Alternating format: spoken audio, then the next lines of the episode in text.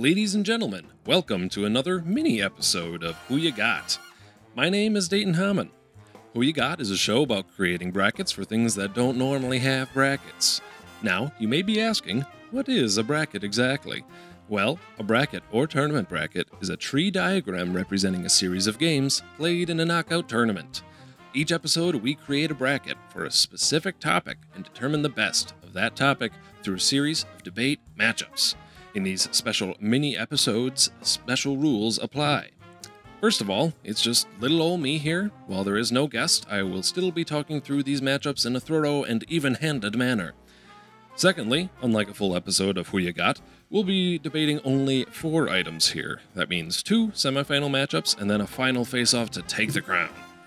Lastly, there are no strict time limits on each round, but thankfully we have the man himself, Graham Zima, over here on the knobs to call me out just in case I start stalling out of sheer indecisiveness.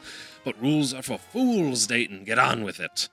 So, this mini episode's topic is rhythm video games.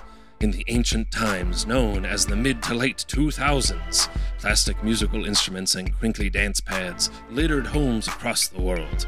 What was your favorite way to emulate musical prowess? Was it the fast footwork of Dance Dance Revolution? How about the stupendous stage presence of Rock Band? Was it the six string insanity of Guitar Hero? Or maybe even the fantastic flailing of Beat Saber? Let's sound the war horn and send these four into battle. The best among them will be given the coveted title of Virtual Virtuoso. You may have noticed that I deliberately avoided rhythm video games without specialized controllers. Peripheral video rhythm games are a bracket for another day, I think. So don't worry, PaRappa the Rapper and your Necro Dancers live on for another day. With that, the stage is set.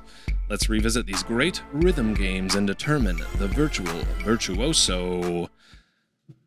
It's the arcade attraction with the arrows, Dance Dance Revolution, going up against the Living Room Live Act Legacy Rock Band to start us off. Now, to be absolutely, positively, undeniably truthful with you all, I am awful at Dance Dance Revolution. Commonly referred to as simply DDR, this game requires a taste for cardio that I simply do not have.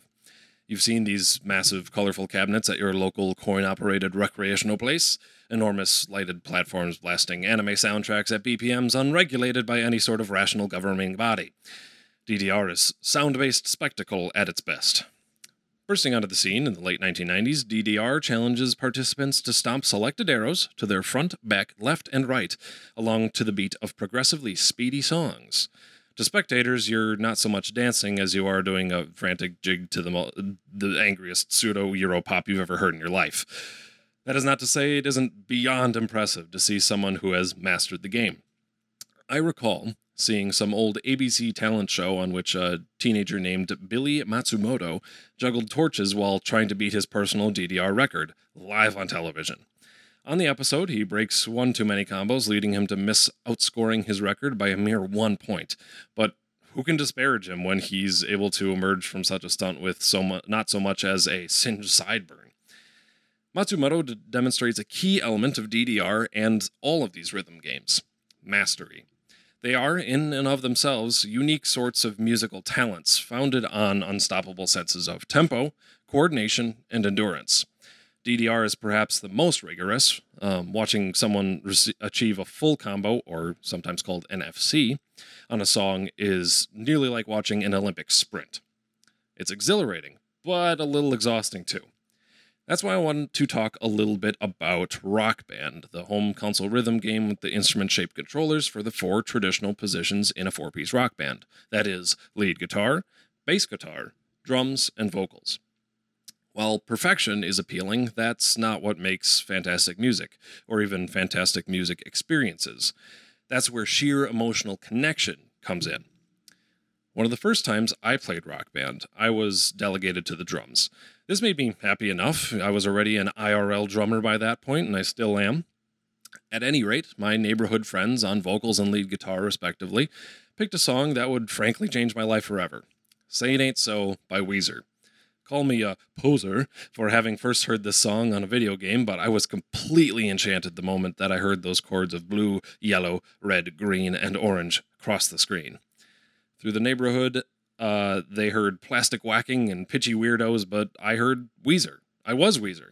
To this day, Weezer remains one of my favorite bands, and I have Rock Band to thank for it. It didn't le- simply show me the song and say, Here, see if you can dominate it. Instead, it allowed me inside of it. DDR presents songs as obstacle courses. Rock Band presents songs as avenues for expression and performance. To me, that level of immersion in Rock Band, instead of the precision of DDR, is more important to rhythm video games. Do DDR players feel like dancers? I really don't think so.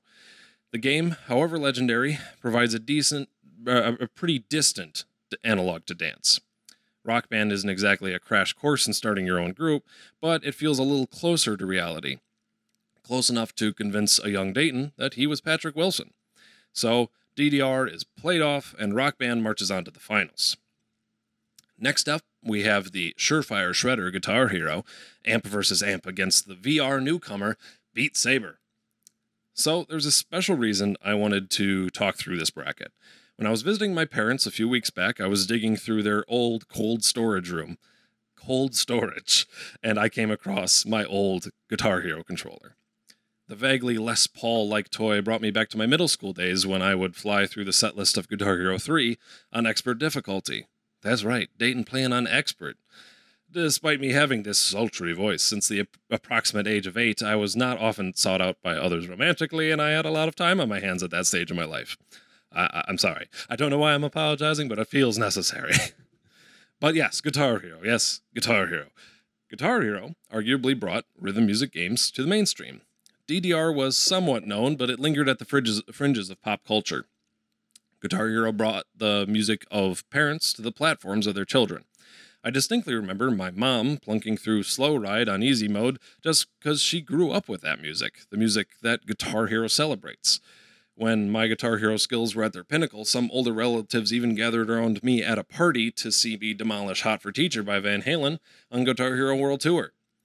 Though the series wrung itself pretty much completely dry, Guitar Hero persists in some forms. There are some Guitar Hero centric streamers who perform custom songs created by modders. Guitar Hero then transcends its own lifetime, both backward and forward. But of all these games, there's one I immediately wanted to pick up the moment I saw gameplay of it Beat Saber. This game uses virtual reality headsets and wands. Instead of mimicking some sort of real life musical activity, it creates its own standing on top of a futuristic skyscraper and slicing down glowing blocks to the rhythm of some pretty fantastic EDM music. This provides Beat Saber a unique advantage. People cannot insist that you actually just dance or actually just play guitar or drums. Playing Beat Saber is unlike any real performance. Well, until my interpretive dance based Star Wars fan musical gets off the ground anyway. Or is this a detriment to Beat Saber? Maybe. There's a de- dramatic disconnect between what is happening in your headset and what you are doing in the meat space. To you, you're some sort of cybernetic samurai fighting off robotic blocks invading your personal bubble. To anyone looking through your apartment window, though, you are practicing your professional vegetable chopping, your extreme ribbon dancing, your kinetic splatter painting, perhaps? Beat Saber is not a spectator game in any sense of the word. I don't think they're even to, able to enjoy the music from outside the headset. It's really all happening in there. But Guitar Hero, man, that's the, there were entire tournaments for this stuff, and we filled bowling alleys, bowling alleys. There's something so exciting and immediate and appealing about this game across generations. While Beat Saber may speak to the future of music or warfare or something, Guitar Hero speaks to everyone, at least a little bit. So Beat Saber, I'd say, is out of tune, and Guitar Hero steps up to the final match. So, how fitting we have Rock Band versus Guitar Hero in the finals. The rock music rhythm game juggernauts will clash. Cue that power metal soundtrack. This is going to be a wild one. Rock Band seems like the obvious answer here. It offered more earlier in its lifetime and usually in a better package. While Guitar Hero eventually jumped on the literal bandwagon, I typically found the Rock Band instruments more responsive, especially the drums. And Rock Band always stuck to its guns, only really adding more interesting music through downloadable content and eventually a keyboard as a fifth instrument. Guitar Hero began to panic at a point. It joined its rival Rock Band by adding its own drums and vocals, but the quality wasn't quite there. Instead of building on its strength, it began to spread itself too thin. Weak titles like the pop centric Band Hero and the unjustified Guitar Hero Smash Hits, and the clunky Guitar Hero on Tour for Nintendo DS really began to confuse the identity of the franchise. And for some time, that was really the strength of the Guitar Hero series. The first three main games in the series had this spectacular hard rock, heavy metal look. All the fonts were pointy, all the textures were ripped denim and tight leather, and all the songs had this rebellious eccentricity. The games felt targeted and curated and purposeful. They were designed to make you feel like a rock star in a rock star world, no matter who you were. You could be the biggest nerd, a domesticated dad, a new kid loner, and as soon as you turned on the Guitar Hero game, you were loved and celebrated on the landscape of a heavy metal album cover. One of the last entries in the series, Guitar Hero Warriors of Rock, tapped into that a little bit again, but the reboot and the most recent entry in the series, Guitar Hero Live, did not quite stick that landing, instead, becoming some sort of overly clean phone app like version of the rhythm game. What happened, man? But did the rock band games really ever have their own personality? I find myself having a hard time pinpointing its identity other than being the other guitar hero, which is very strange. If anything, it had this sort of air of cool that never quite landed. Most everything in the game was customizable, so it never had too much of a consistent look or feel. At the end of the day, and I, I, I think that just made it slightly less approachable too. Guitar Hero was kind of cheesy in a charming way. Especially in its early years, it wasn't self serious like Rock Band was. The characters in the game had ridiculous names like Lars Umlaut and Axel Steel. The levels were dingy and real, like high schools and basements and backyards. Real guitar legends even lent their likenesses and talents to the game. The first studio version of the legendary song Jordan by Buckethead was included in Guitar Hero 2. Slash and Tom Morello appeared in Guitar Hero 3. Megadeth's Dave Mustaine wrote the song Sudden Death for Guitar Hero Warriors of Rock, a game that was narrated by Gene Simmons of Kiss. So we see here, even at the series' lowest, something drew real rockers and real rock fans of this game series. But Rock Band did eventually get the blessing of the Beatles and Green Day, two huge names in music that really hardly ever touched Guitar Hero. I'm really stuck on this one, I think. But what it comes down to is which one people are most willing to sit down and enjoy together. The best rhythm music game should be like a classic record, something you could pop in and intentionally and actively enjoy as one. That's why I'm leaning a little bit towards Guitar Hero. Rock Band played it so safe, just sort of becoming a plainer version of its rival, Guitar Hero definitely lost its way, but it was always going for something. And because it was always a little bit weird and silly, if not misguided, it became a household name that fascinated even the youngest and oldest among us. It made rhythm games standard and universal, and when we see plastic controllers shaped like guitars, we think Guitar Hero. We think of the amazing feats of video gaming, and we picture the folks achieving an FC on the song Through the Fire and Flames by Dragon Force on Guitar Hero 3. And when we think about our grandparents, aunts, uncles, and other elders taking an interest in our medium of video games finally, we think of Guitar Hero. So, with that said, Guitar Hero rocks on, man. If to me, it's the virtual virtuoso. And that wraps up another mini episode of Who You Got. This was a really, really tough one for me, so I'd love to hear what you think. Should Rock Band have won? Was I wrong to eliminate DDR so early? Is Beat Saber setting a new precedent that I'm undervaluing? Let me know. Looking ahead, we'll have another full episode of Who You Got with a special guest coming at you soon. And make sure you never miss an episode, mini or regular, by following Who You Got on Instagram and Facebook. You can suggest topics for full episodes at any time. And for these mini episodes, we will be considering entire brackets that you submit. That's right, if you have four things you would like to determine the finest of, share those on our social media pages as well. As always, I look forward to seeing what you guys want to see me ramble on about for roughly 10 to 15 minutes.